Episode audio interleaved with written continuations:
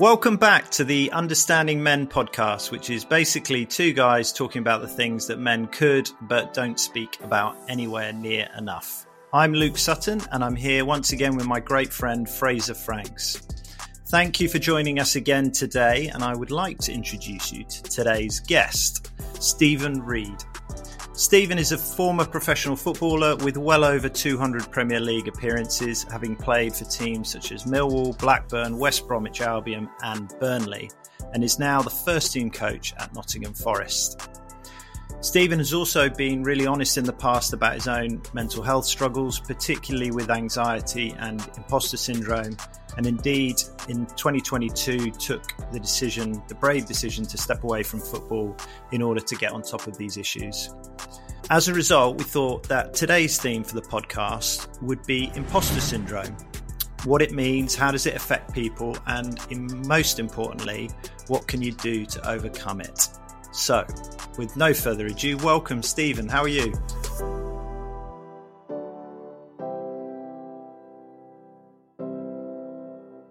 Good, Luke. Good to see you. And you, Fraser. Good to see you, mate. Thank you for coming on. I was going to say, Luke, you always do your little health check in with me before every every podcast, but I'm 12 weeks now, so that's hopefully uh, my my full recovery. But Stephen was a big part of that. He got me up into Nottingham for a good couple of days and managed to take me to a game, and I stayed in his his lovely apartment that he's he's sat in recording here. So he's become a really good friend in the last couple of years. Yeah, delighted to have him on here. Amazing. And he's also got a very big game tomorrow. I know this won't quite fit with when this episode comes out against Everton.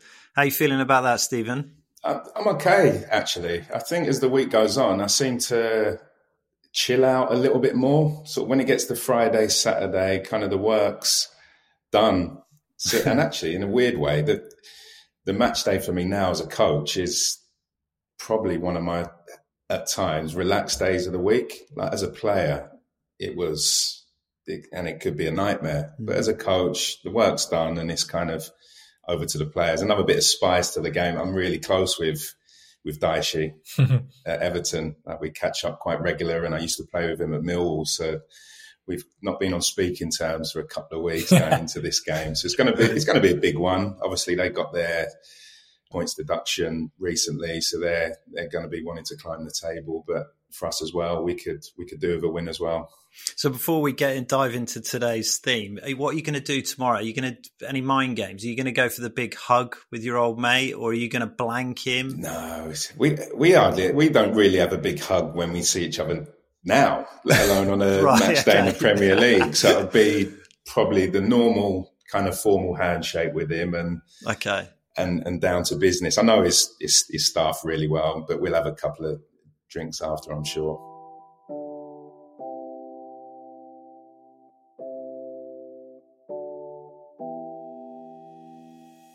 Well, look, if, if you don't mind, Steven, I'd like you to take us back to that period of time in 2022, just before you took your, and I think that was your second step away from football mm. in post retirement. Just take us back to that time and explain to people what it was like for you. What was happening during that that, that led you to that decision? I think it was a bit of a culmination, really, of me from retiring from playing, wanting to and wanting to have a break from from football like through my playing career, and I'm sure we'll come to issues around that and and pre playing career that I went straight into coaching. You know, I did my badges because I had a lot of injury issues, went straight into coaching for for a few years. I had, had a smaller break when I left Crystal Palace, but this time around, I knew it was kind of building up to me wanting to step away from the game and explore different things for a period of time. I was in a better place than I was when I left Crystal Palace, when I was really struggling. When I left Forest after we got promoted to the Premier League, that was, I actually had a plan. I was planning that season on stepping away, on setting up a business account, putting a presentation together, speaking to people, getting an idea of what a different avenue might look like for me, wanted to do the next level counseling course. So found out when that was starting. I did the LMA mentoring course, found out when that was starting. So by the time that championship playoff final came and we won it, I was ready to to step away. Although we won the game, got promoted to the Premier League, and I'm thinking, oh my god, how can I possibly step away from this? But I just went with my heart, put as much in place that I could to be ready to to make that decision. And Coops knew we was having these discussions for months before the summer about me stepping away. He's trying to get in my ear and convince me to stay. But I think by the end, he knew that that was going to step away and one, spend some more time with the family because they live in London and the commute. But two, to just have a little look at a different a different avenue for me, which I'm a million percent going to return to again at some point. And it was that because you'd had the previous time when you'd stepped away for football, it sounds like it was a bit more enforced for health, mental health reasons. Is it mm. the second time round? Was it almost kind of knowing yourself a bit better, knowing where you might get to if this carries on? Was it that sort of feeling? And you were like, okay, second time around, I, I know the warning signs here. I need to pull back. Yeah, uh, the first time and through my whole career, I'd never ever had any days off for anything mental health related.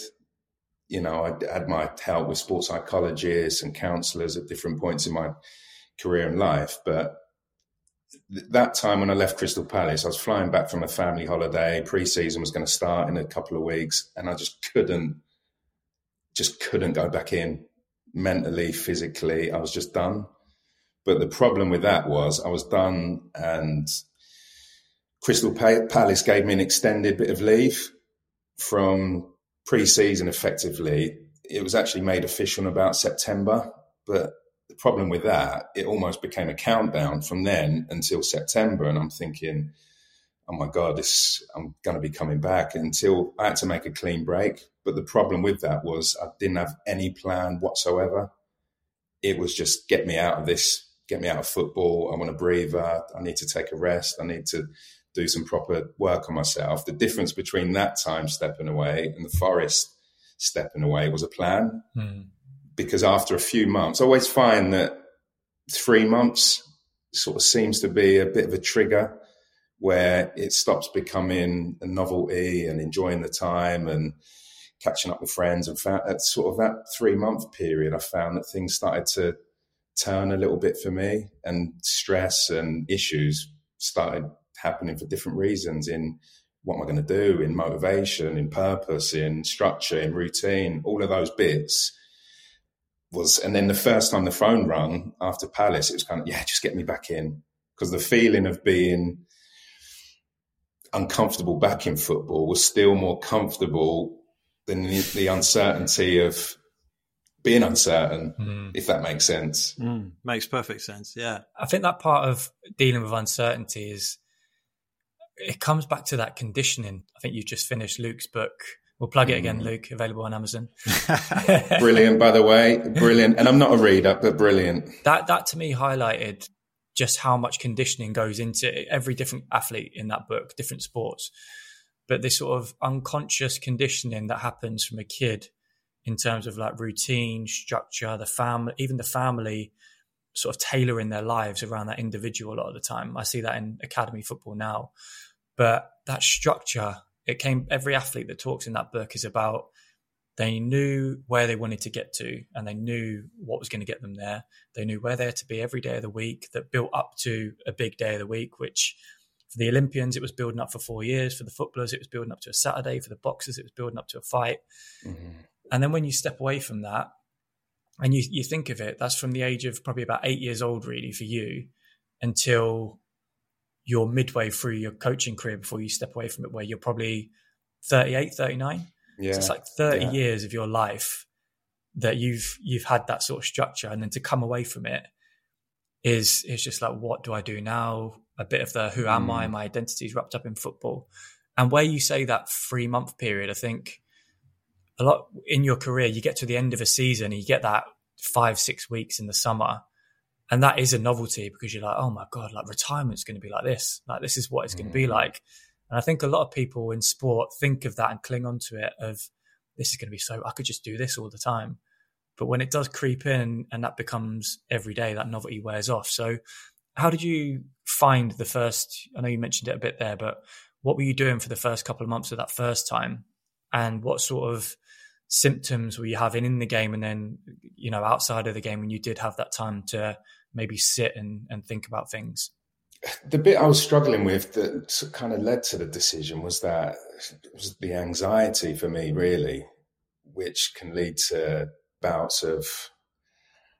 There's definitely elements of depression. I mean, I didn't sort of seek really any medical help with it, but wow, if you kind of read up on it, then there's for sure throughout my career, there's been spells of depression, but just that anxiety every day, you know, just waking up and you plug straight into what's my session going to look like? What am I got today?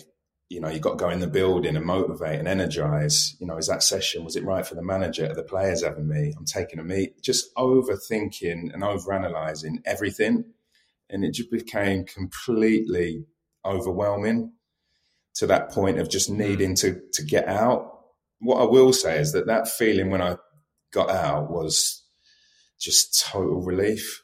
Just like a weight had come off my shoulders, like it just released the valve, and and I've got to be honest, I felt great for for a while. Went over to IB for a few times for holidays with the family, and we managed to get a half term holiday away, and felt felt great. But then over time, the novelty of waking up and not going through that anxiety and feelings of going in and having to deliver and judgment and all of that, start, I started waking up thinking, shit, what am I doing? Mm. You know, what am I going to do today? I've got no structure, no routine. I don't know what I want to do. And with that, became scared of trying anything new. Confidence started to take a bit of a, of a knock. And then the phone rings and it's really, I've gone in. Uh, well, actually, it was Bassey. It was Simon Bassey at Wimbledon. He got the he got the Wimbledon job, well, caretaker role in about the November when Neil Ardley got the sack, and he rung me, and I went in and gave him a hand. And to be honest, I quite enjoyed it, but it was only for a, I knew it was just an inter. I knew I was just going in for a month, so I actually quite enjoyed knowing that I'm going to go in for a bit, and then I'm coming out in a month. And then the same happened again a few months later, but then it was into Scotland with Steve Clarke for two years as assistant, and then then into COVID, and Chris Hughton gets the Nottingham Forest job. But it was interesting for me that moment that I got out. The initial period was like that honeymoon period, mm. was feeling of relief, actually being present with family, with friends. But it's just interesting when that and what at what time and what point of time that actually turns into you know creating stress you know, with nothing to do. And, and again, comes back to that routine and, and structure for me. What you're describing is that was me during my cricket career. I, I played with a few lads. I don't know if you remember a, a spinner called Matthias Müller-Ytteren. He was the one yeah. with the funny action. Yeah. And he was he was a genius. And he honestly, for him, I used to say to him, Are you looking forward to today? And he'd be like, Yeah, it's going to be brilliant. And honestly, every day was like Christmas Day for him. And I used to think, mm. I just don't feel like that. I'd like wake up and think, oh my god, here we go again. I've just got to just you know, and that might be on the morning of a game that goes really well for me. You know, it wasn't necessarily always like related to whether I played well or not. It was just this kind of constant buzz of deep anxiety. And the weird thing is, is that I learned that I think I was a, a bit addicted to that. So when I stepped away from it, it was a bit like, oh no, I kind of need that to feel alive again. And it, mm. and so I'd like tune back into it, it, even though it was quite destructive for me. And it was a period of learning to kind of learn to live a little different way. But that level of anxiety is, is something I relate to very much. Did that ever get to a place of panic attacks or anything yeah. like that? Yeah. yeah. I mean, uh, this goes back to me. Uh, remember my first anxiety proper anxiety episode was at primary school, maybe last year of primary school. The first time I kind of read someone and sort of heard someone explain it was actually Matt Haig in his book Reasons to Stay Alive, when he spoke about it's called derealization. That's kind of my panic attack, if you like, where it's like a, it's, it's hard to dis- describe. It's like an out of body experience. You're there, mm but you're just completely not with it. It's like somebody else is controlling you. So that so I I'd lived with that from a really young age, but then obviously going into the football world or sporting world, elite performance, it just pours petrol on mm. anxiety when you've got the judgment constantly and you've got to perform and you've got the fans and now you've got the social media and you've got family commitments maybe and all of a sudden you're you know supporting family mm. and your expectations from friends on a night out or dinner or holidays or whatever it might be so i've actually had them in game as well you know really? that's through sort of early career remember in particular a couple of episodes when i was at blackburn and west brom when I'm in Tell game. people what that was like. What was that like in the middle of a game? What happened? Luckily, by that stage, because I'd experienced it from about 10, 11 years old, I kind of had to let it in. I had to let it in and just let it burn itself out. We've been here before. It's not going to die. It's going to be over in a few minutes. Because the instant reaction, when it first started occurring, I had to run off and so I need to go to the mm-hmm. toilet or bathroom or in the middle of a game. Obviously, it's impossible. So it's kind of living in that moment of this is going to pass. This is going to pass. Hopefully, I don't get the ball for the next couple of minutes, but we'll get through it again. What's what's actually happening with your body then, really, when when this is happening? I'm there. It's so hard to describe. I'm there, mm. but it is. So you can still move, like run yeah, around. And, yeah, it's like a dreamlike state of. Mm of panic where your body's actually there, but your mind is just like, shit, like it's happening again. What is going on? Get me out of it. But I'd, I'd probably self manage to, because at that point, I still thought I was the only one. I could be the only one in the world that's experiencing this. Mm. This is just not normal. And until, again, I've read a couple of books and over the last few years, people have shared their ways that it's manifested itself in panic attacks might be pains, chest pains, think you're having a heart mm. attack. Mine is that complete, like I've, sometimes I, even as a coach, I'm about to deliver a team meeting, I'm thinking, it's coming. The lads are coming into the room and I can just feel that this could be happening again. But to be honest, over the last period of time, the, the probably the, I've not had that experience for quite a while. I don't know whether that was because when I was actually playing, I was just in a in a worse state than coaching. I'm I'm not so sure, but luckily I don't know whether it's lifestyle. I'm looking after myself mm. better now. That, but the experience was was horrendous.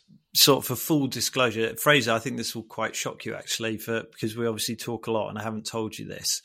I used to get panic attacks a lot years and years ago, but I haven't had a panic attack for I reckon six years, something like that. And for mm. me, it's a really physical thing. Like goes through my. It's like I'm cramping in my my torso, and it goes up my chest, and I feel like I can't breathe. Like my breaths mm. become really short, like like that. And I, I haven't had a panic attack for for a long time, and I had one a couple of weeks ago, and it properly shocked me and shook me up because I thought those days were past and I thought I was like, I don't know, I don't know if cured's the right word, but I just didn't think it was part of me anymore. And I got a really strong physical one because I was just, I was completely burnt out and I was trying to cope with a lot of different things going on. And I was just pushing and pushing and pushing myself. And then it, and it just happened.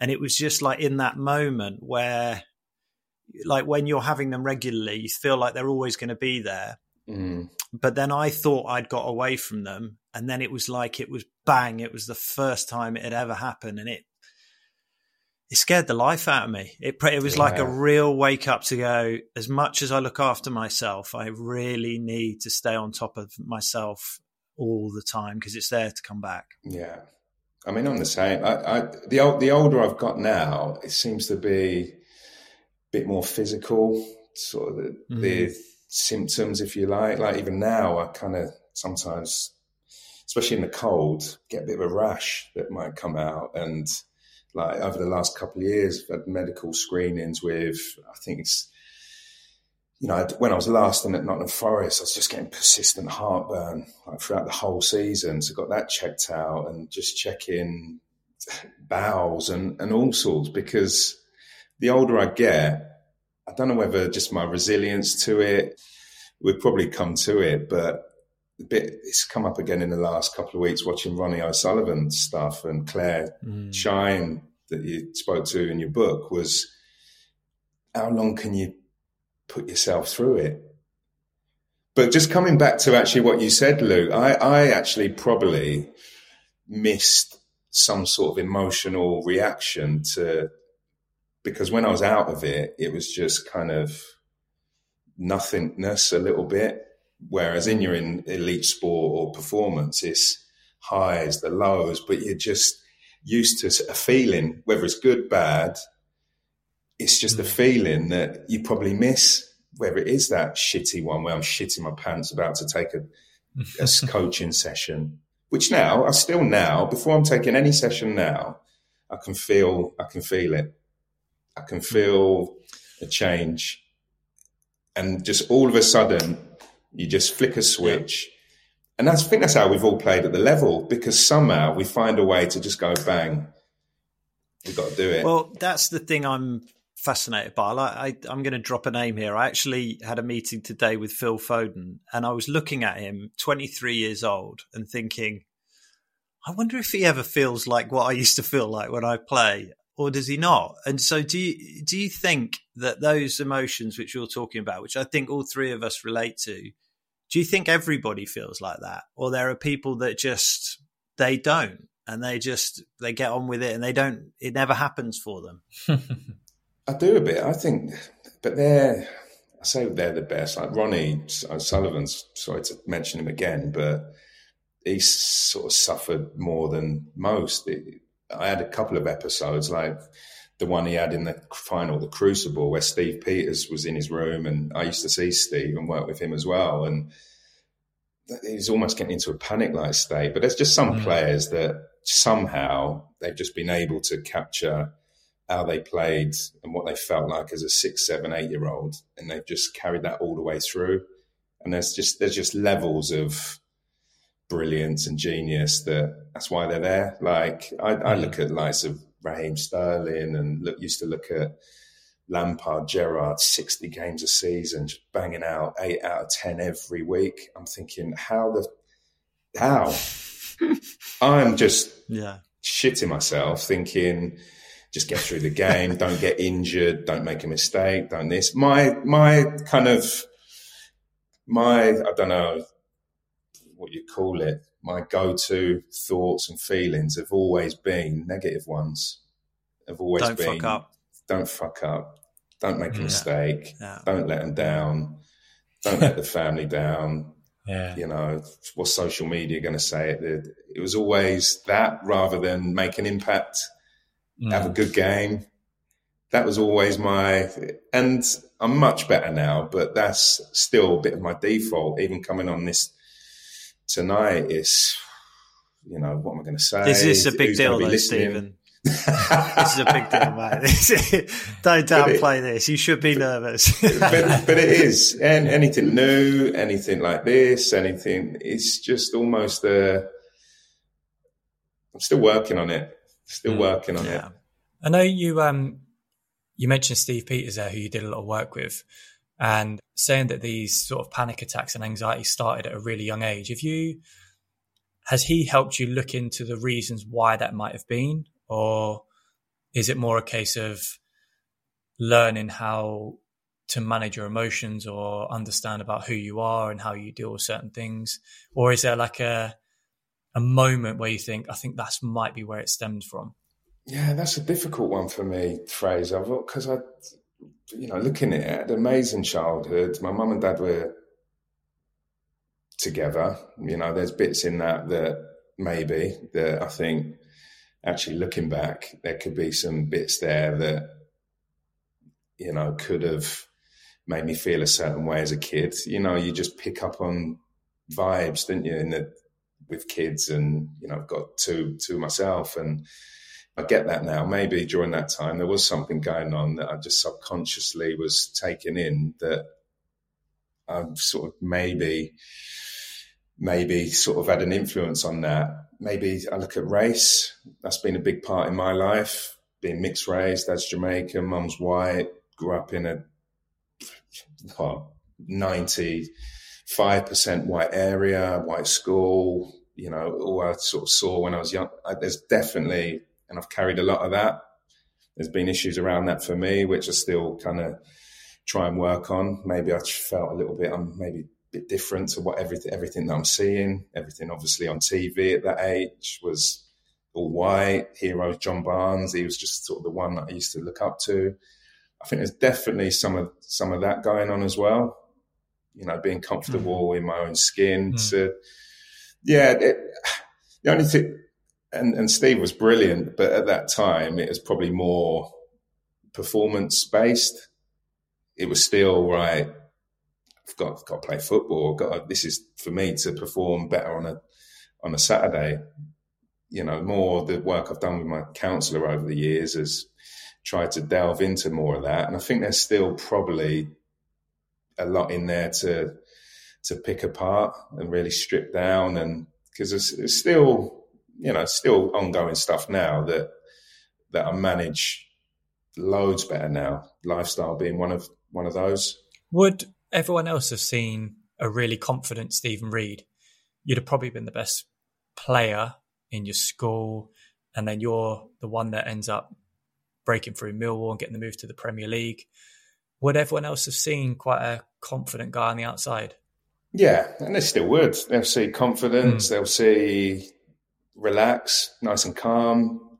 Whereas, as we know, it's like that duck one, isn't it? What you see, or swan, you will see on the surface. That's that's me all over. Even if I'm going to take a little possession or passing drill, that's probably see. And I, again, I I can just do it. I can just right here we go, whistle, we're off, and I kind of go into a different place, like with voice, with how I kind of you know, deliver the session. I just sort of somehow can go into a different place. But yeah, I mean, when I stepped away from football after Palace, and part of me stepping away when I stepped away from Forest, and that's why I wanted to be open and honest because when I stepped away from Palace, it was Steven Reid leaves for personal reasons, which didn't no one really we didn't really go into. It's all a bit vague. Then rumours start about drink or issues at home or whatever it might be. So just wanted to be completely honest after Forest. I mean, Roy had a great chat with Roy when I made the decision, and he was he was shocked. He managed me at West Brom, probably saw the leader, captain the team a few times, big personality in the dressing room, call people out when needed. So when I go to him in tears and say I'm I'm struggling and I need to take some time, he was he was shocked. They handled it really well. The club were brilliant, but you know, the messages from people that I got on the back of it was was incredible. People that have been in football, and for them, it was like, oh my god, thanks for mm. sort of sharing that. I feel exactly the same. Premier League coaches, Premier League players, coaches in their fifties that carried it for that long. So yeah, people wouldn't see that in me at all. But uh, to be honest with you, now people think I think stronger now you know, I think mm-hmm. people have more respect now for it.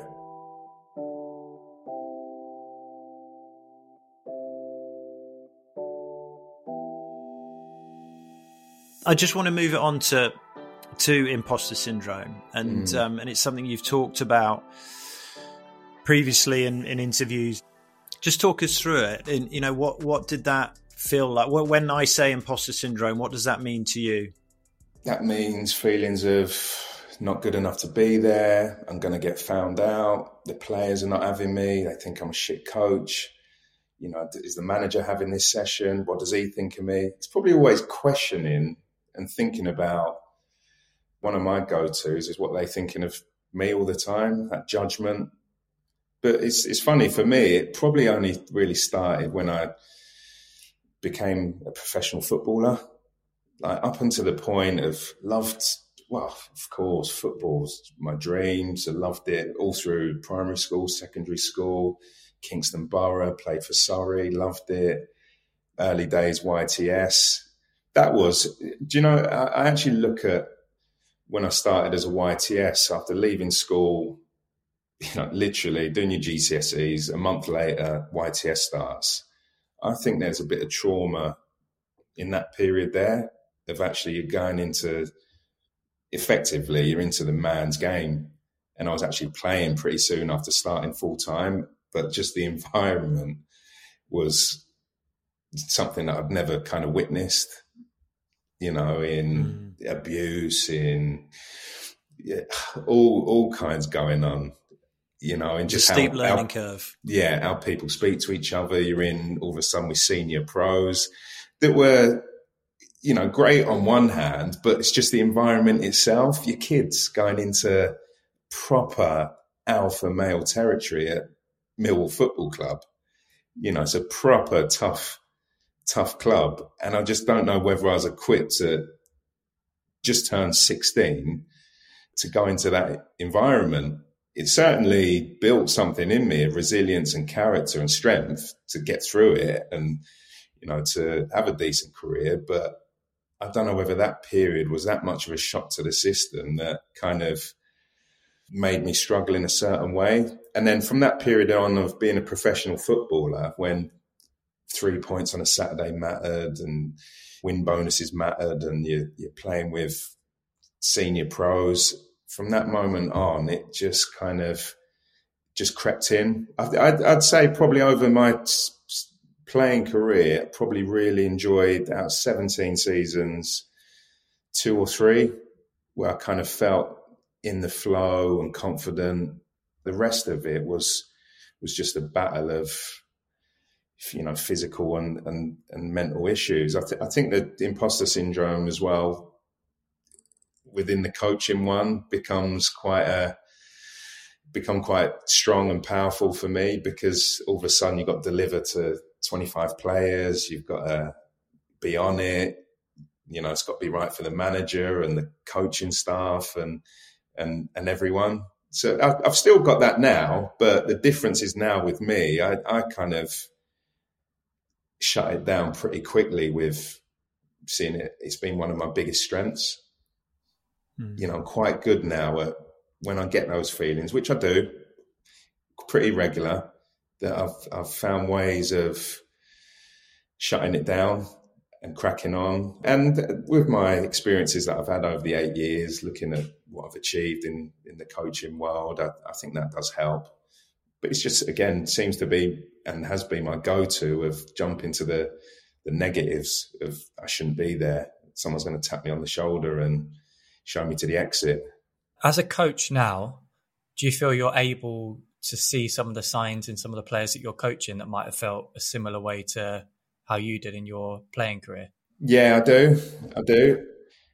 I just still feel that there's that barrier with a lot of what we've been speaking about yeah, I've had a, I've had a couple of a couple of good chats with a couple of players over the you know a period of time, but I still think because you're making decisions on players' contracts, team selection, there seems to be that barrier, sort of first team coach or manager, where they'll take you to a point, but then it's it's very difficult to to get any deeper. Some some will share some, and I've actually had a couple of the players at, at Forest comment on some of the work I did over the last year, and, and I'm still open and honest with them now. I still say now I have my struggles, and you know I'm not sure about this at the minute, and missing the family, and, and all of those bits.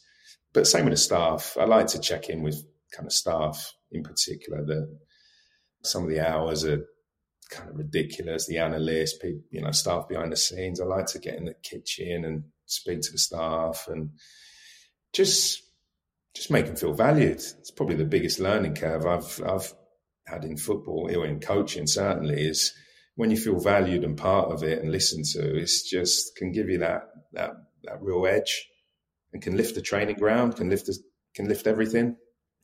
I, I, I want to phrase this in the right way. I'm not sure I will, so I just blurt it out that part of you that feels that imposter syndrome of doubting yourself and thinking I'm going to get found out, that part of you that gets really anxious, has got really anxious before games or during games. And I'm asking this because in some ways I'm talking about myself. Is there also part of that that made you really good? Yeah. Because I feel like there's a fine, very fine line there because we're talking about you and you're talking about yourself, but you played over 200 Premier League matches. You know, you you mm. to the average footballer, you are highly, highly, highly successful. And mm. is it an edge? Does it give you an edge at times? How do you where do you, where do you sit with that? Million percent. Yeah? I think with, without my struggles, I don't know if I would have even had a career in the game without them. I mm. posted something during the last year on, I think it may be LinkedIn or I think it was LinkedIn, where I actually put, can you get to the top level of elite performance because of these issues? Bit of a funny way of putting it, but I think, you know, I've always cared what people thought about me. I've always wanted to do the right thing. I've always given a shit if if I took that away from me, there's no way that I would have become a coach. I might have become a coach, but there's no way I would have worked with Steve Clarke and Roy Hodgson two years after retiring mm. if I wasn't in, you know, training ground, doing the right thing, showing an interest, making sure that it sounds not people pleasing at all. And I'm not that because I I've got the other side of myself where I call things out and I've got the red mist. And I think without it, I'm just not sure I would have got to the, the top in what I'm doing. I'm coach now in the Premier League and, you know, Steve Cooper wanted me back in the summer and Roy Hodgson wanted me in and Steve Clarke wanted me in and I've had calls from different clubs. But again, there is that fine line. it's, it's just hard to put it's hard to figure it out a lot of the time. I think that edge, when it's actually helped me, I just think that conditioning of just go again, which in the end mm. can lead to issues and burnout and the anxiety and everything that goes along with that. But just that mentality from a young age might have been the upbringing at Millwall Football Club and, you know, resilience that built, but just still got that. Just get up and go again just go again. Don't get beat by it. Just keep going. And I've had that when I stepped away from football. I used to beat myself up at times and say, you know, what's wrong with you? You know, weak. You know, man up. So it's kind of always that voice has always been there, actually saying, just get up and go again, which to my detriment at times. Mm. I think about it a lot for myself. We've talked on a previous episode about I have this sort of rage in me, you know, and I don't really know where it comes from, but that puts pushes me through that anxiety or that imposter syndrome. It's like I'm just going to do anything that that I need to do in that situation to survive, and it's like it sort of counteracts the nervousness. Is this sort of rage that pushes me through? But Fraser, I'd be interested in, to know what you think about this. I, I think it's a bit like it's a bit like revving the car engine into the red it's really effective in moving the car fast, but you do it too often, and eventually the engine blows. And it, I feel mm. like it's a bit like that. In the how does how does that sound to you, Fraser? That's a that's a great analogy, by the way. Mm. We're gonna we're gonna mention him again, but I, I do the Ronnie O'Sullivan documentary, like because I've I watched it in the last couple of days. It's really made me think, and I watched another one last night called The Weight of Gold about it's Michael Phelps and a, a lot of Olympic athletes that they have this absolute obsession and drive that probably does get them to that elite level. It's why they are elite. But unless it's harnessed, those same traits can often bring them down in other areas. So their relationships or retirement and things like that. It's just a way of trying not to wrap your whole identity and self worth up into your career and trying to maintain some kind of balance. But it's so difficult because, again, like you say, a lot of athletes get to the top because their life is out of balance. And again, plug in your book, Luke, but those same things don't quite fit so well in the rest of society when you come away from that. So the rules that apply to elite sport, elite business, whatever it might be, don't necessarily apply to lead a healthy, balanced lifestyle on the other side of it. So yeah. it's it's it's I'd I'd love to, and I really want to. This is where I want to work in this area because I I don't think it is success if, for instance, like the even like the Michael Jordan one, where greatest of all time in sport and Tiger Woods and Maradona, people like that, but it's almost like your life's at what cost? Exactly, yeah. your life's almost a bit of a mess at the end of it.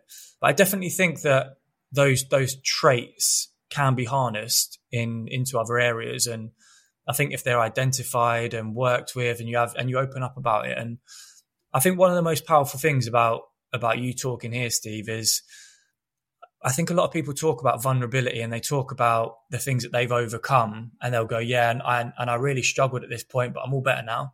I think one of the most powerful things is that you say no this is something that I'm still mm. I'm a Premier League coach and today I'm still feeling like this and I'm still working through this. It's not going, yeah, now I'm this new person and I've got it all figured out. It's actually going, that's real vulnerability. Going, actually, still feel like they've got a game against Everton tomorrow, and I still get these feelings sometimes. Mm. I think that's that's like real vulnerability. But I, I do, I do, yeah, like like you say, Luke. I think if you are revving it to that extreme, yes, it will get you to that high level, but is it sustainable? And is it going to lead to burnout or some kind of alternative behavior that you end up, you know, going into. Yeah, I mean, I don't. Do you know? I don't know for myself. Like I, like I had a panic attack a couple of weeks ago. I try pride myself on looking after myself, and I think it's just. I, I feel like I'm constantly playing this battle of kind of wanting to rev the engine and feel those things that we've talked about and go there, but then having to pull it back and look after myself. And I agree with what you with what you're saying about Steve, and I, I, I think it's that there isn't a set place where all of this is perfect one way or the other. Mm. There is no perfect way. There is no like cure. There's it's always a balance. There's always a give and a take, and there's a cost if you rev that engine in the red, as well as a lot of benefits. And I guess if you're alive to that, like you are, Steven, you're talking about, I think that's a great win. It doesn't mean you've solved it, but you're alive mm. to it. You know it's there. You know, with that, with the so when you had your episode a couple of weeks ago, Luke, do you then kind of look back at the lead up and the build up to that and sort of right, what's what have I done different? Have I mm. taken on too much work? Have I traveled too much? Like, do you then kind of because what like now, like since I've been back in in since July, I've probably missed a handful of days where I've not exercised and I've not got in the lads' ice bath early in the morning and doing those bits. And now, when I have my shit days, which I still have when I'm missing the family, what am I doing up here? Question my decision. But then I can sort of look back at that. Well, I didn't go in the gym actually for two days. I had a couple of beers at the weekend. I ate a pack of biscuits and a load of shit yesterday. Like now, okay, makes a bit more sense rather than before when it's like, oh my God, get me out of here. I've actually got uh, reasons for it, which help me kind of come through it. 100%. And it was a build up of me just taking on more and more work. And I was, there was a few other strains going on family wise that I was worried about. And, and I traveled a lot and sleep's a massive one for me. If I'm not getting good sleep, then it builds up. But it's like you know, it's sort of that weird thing for me where I could feel I was doing it. It was sort of like I was really tired. What I needed to do was slow down and stop. And actually, what I did was accelerated. It was like I got mm. I kind of like more, more, more. I was more, I sort of get out of this chaos with more chaos. It was just, it, it was really old behavior that I've not done for a long time. And the physical nature of it really shocked me. Like it was a real physical feeling. But when it was happening to me, I knew what was happening. I knew I was having a panic attack. And I think for someone who doesn't know what's happening to them, that's part of the panic. It's like you think you're going to suffocate or you think you're going to mm. you collapse or whatever. But for me, I knew I knew what it was. But I just remember then just sitting down with my wife and just you know her saying, "Come on, you need to look after yourself a little bit here, and we need to get this right." And you know what? It's all the stuff that you were talking about. I wasn't exercising. I hadn't been sleeping properly. I was taking on too much. I wasn't having enough downtime with the kids and everything I've blooming preached. You know, there mm. I was having a, a bit of a moment going, I, I need to listen to what I'm saying. Yeah. And I kind of, in a weird way now, sort of feel quite grateful it happened because it mm. gave me a bit of a wake up call that I'm not, I'm human. It can happen.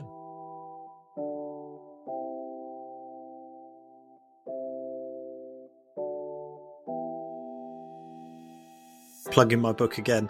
No, there's a there's a quote I use in the in the book early on where Michael Phelps talks about whether he'd want his kids to go on the Olympic journey, and he and he essentially says no, it would scare me, and that you know that's from the most decorated Olympian of all time, in the highest percentile possible of elite elite.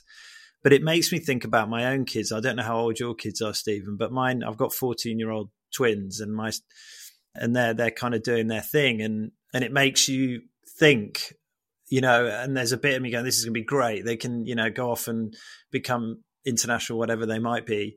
And then there's that bit of me going there's a cost in here. There's the cost. There's that thing that sort of did it push me forward or drive me into rehab? I, I, I mm. you know it's like i play this thing in my mind going i don't know. I don't know how old your kids are, but do you ever think about that? Like if they yeah. were to go into elite sport, yeah, and, and what would just, happen? If if the next thirty years to the kids look like my last thirty, then no chance. I, really? I can go through. I can go through it again. I, yeah. could, I could not. You know, often play. Oh, I wish I could go back to and do it all over. No chance. I, yeah, I can, I can. I can go through that again. Put myself through that again, and definitely wouldn't put the kids through it. I'd happily just just do whatever you want, but just that contentment, just that peace of mm. mind, just, and that's why, in a way, quite proud of myself of hopefully giving them a good start into not mm. having maybe that pressure to, you know, I might be, might have to spoil, spoil them or whatever it might be, and but just I've put myself through this in a way, so hopefully you don't have to. You feel you go and do what you want to mm. do, but yeah, I'd be absolutely delighted if, you know, selfishly for me, you know, they go and do what they want, but I wouldn't. I just would not want them going through what I went through.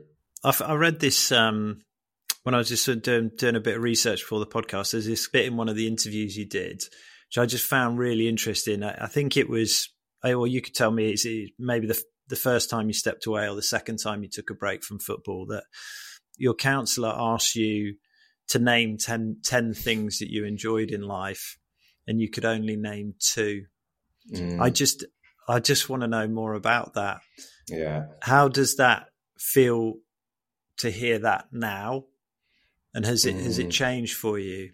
Yeah, it, it has because now it's I can reel off maybe three. No, I'm only joking. no, I, I, can at that point where I think we're just going on a bit of a discovery one and you know it's quite relaxed. Come on then give me 10 things you enjoy doing.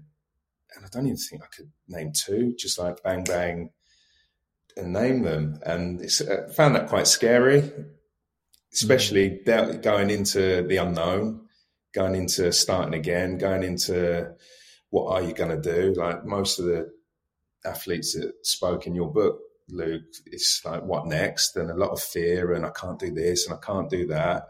With the way I think anyway, with the imposter syndrome, with always jumping to a negative. I mean, coming out of sport and starting something new, it's going to be such a challenge.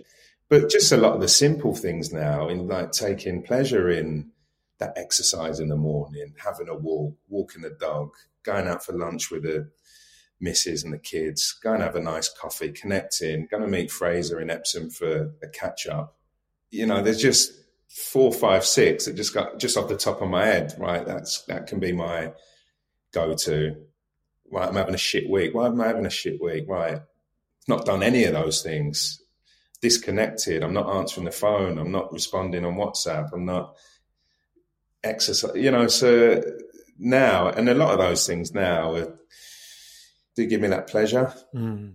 I mean, interestingly, you when you're talking about those things, uh, you didn't talk about football, but you you obviously you obviously do enjoy football, or you do enjoy elements of it. But in those, you just reeled out six. You didn't go, you know, you didn't talk about. And I hear the crowd, and you know, it sounds to me mm. like you and I, I'm probably putting words in your mouth, and I don't mean it, but it sounds like you found another way to find happiness outside of the result of a football match or your performance. Is, does that feel right?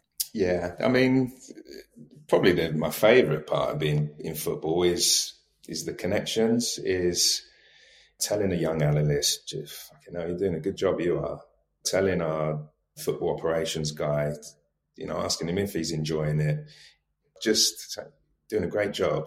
Keep that going. Love what you're doing. Just those bits, kitchen staff, who's in the kitchen, who's washing the pots and pans up. How you doing? How's how's your day? How's the family? And they get a little lift off. First thing, coach spoke to him today, and just bits like that can just make training grounds a decent place to be because it's just crawling with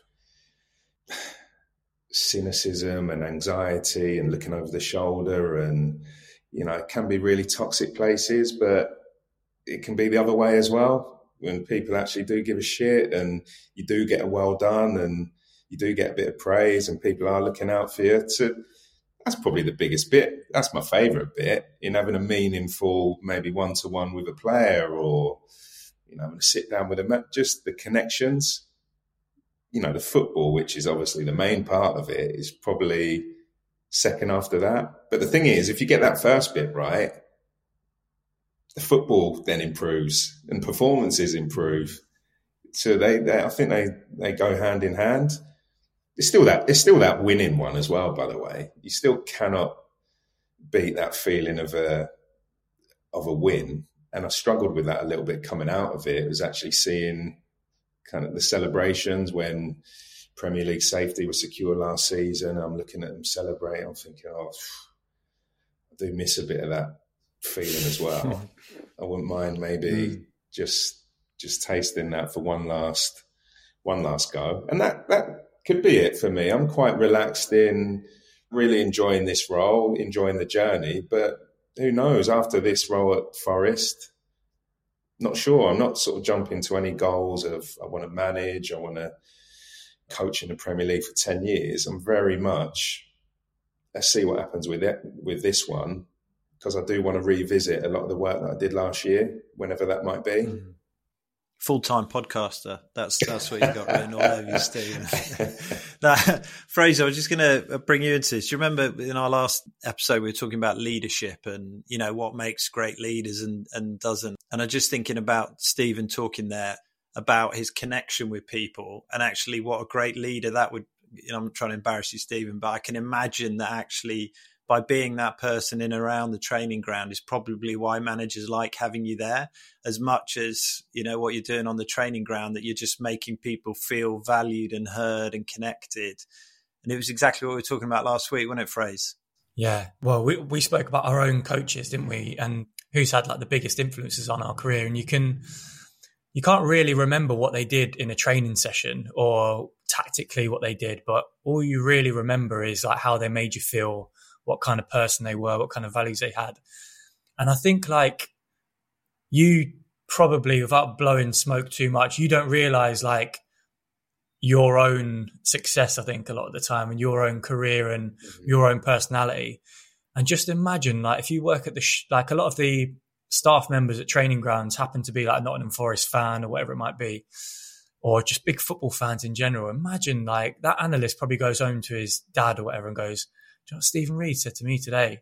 And that just like what that can do. And it's such a, it is a small act, but it's a big act as well because it's, people would look at it and go, it's a really tiny, like it took you two seconds to say that, five seconds to say it. But those little details get missed so often. I can remember, and you can both probably remember this as well. And, you know, people from different walks of life can probably remember like comments from teachers when they're about 10 years old. I can remember a comment when I was 12 years old from a coach. And it was only just like a small little comment like what you said there. But I took it home and I was like, wow, he just, yeah. And that can make you feel good enough. You know what I mean? Sometimes mm. if you if you do feel that imposter syndrome and you don't feel it in yourself, sometimes you do need someone else to go, no, you are you are good enough. You're doing really well at that.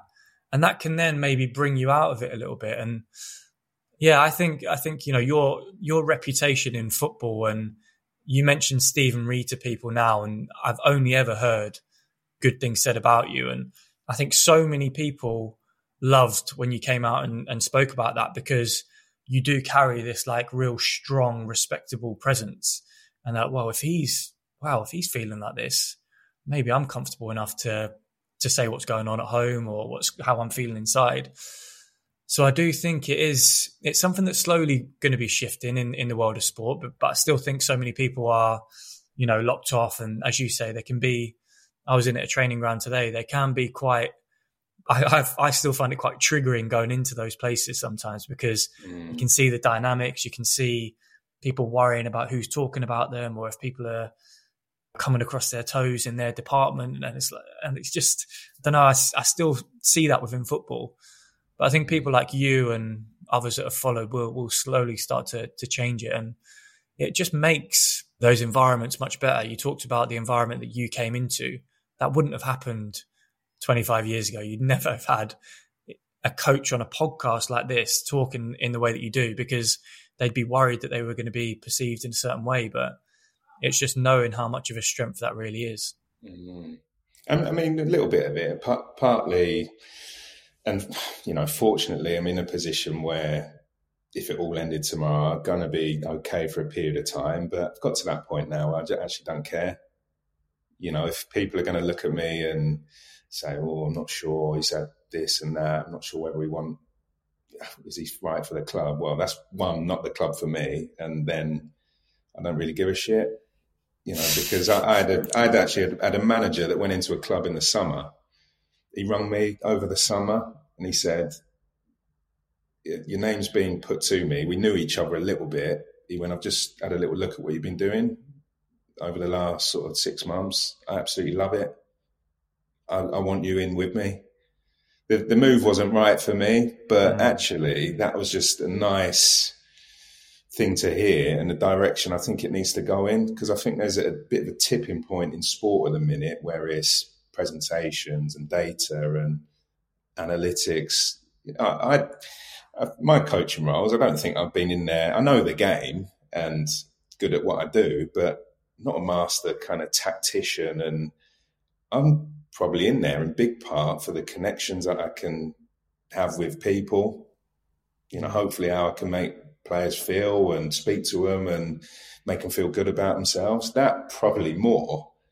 I don't know. You probably have to ask managers that I work for, but I think a big part of me coming back to Nottingham Forest as well was a lot to do with that in just sort of personality and feel and what you like about the place rather than let's bring him in because he's a master tactician and you know has got all the data analysis sorted down to a T.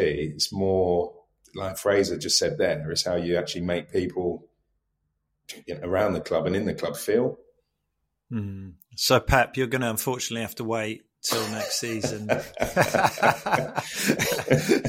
just, next season, next summer, possibly. We'll have another look at it.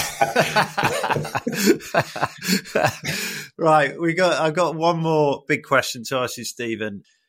If you could talk to your younger self now, with everything you've learned in the last, particularly the last, I don't know, ten years, say, where you've really started to to become aware of your strengths and your weaknesses what would you say to that that 16 year old who's just coming going into ITS into the big alpha male environment of Millwall Football Club? What do you think you'd say to him? Well, the big one, probably the biggest one for me, is how I beat myself up. I've always come out and said my toughest opponents always be myself, always really critical of myself, and it is just, just really just to be kinder to myself, go easy on myself, I still wouldn't transport myself now back in time to that period and say, you know, share it and talk about it a little bit more because in that era, mm. I don't, I think you would be would have been finished.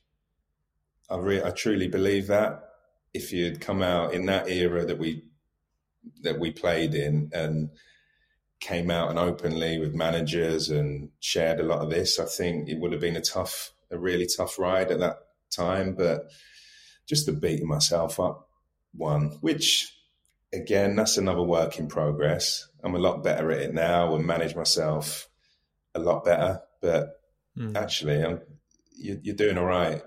give myself a pat on the back. I even struggle with it now. I think a minute ago I said proud of myself for something like that still sticks in the throat a little bit and just give myself a bit of praise and Fraser said it about recognition of what I've done and achieved still feeling of more embarrass not embarrassment in doing it but saying it mm. that's another inbuilt one I think from our generation of coming through you know, look, always looking forward. You can't rest on your laurels. Can't enjoy that too much. Too much. It's on to the next one, on to the next game, on to the next win. You know, I think Sir Alex Ferguson. I think that was one of his biggest strengths, wasn't it? In always reinventing his staff and players. And you sit still at United, then you're gone. But what I try to do now is actually enjoy some of the ride as we go along as well, not always on to the next one.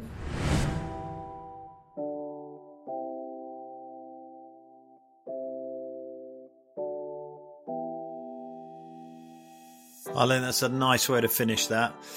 Unfortunately, I'm going to have to bring it to an end. So thank you, Steven. Fraser, thank you as ever.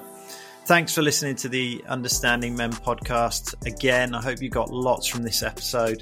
Please remember you can find us on all major social media platforms, including Spotify, YouTube, Instagram, and TikTok. And of course, we will be promoting every episode via our own personal social media. So please come and find us, message us, tell us what you think we want this podcast to be as interactive as possible. And this episode today is very much that from feedback we've had from different people that it would be an interesting subject to talk about or subjects.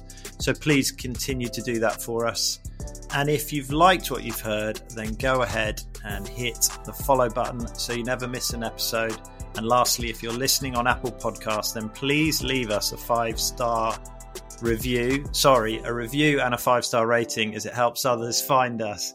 Thank you very much and goodbye for now.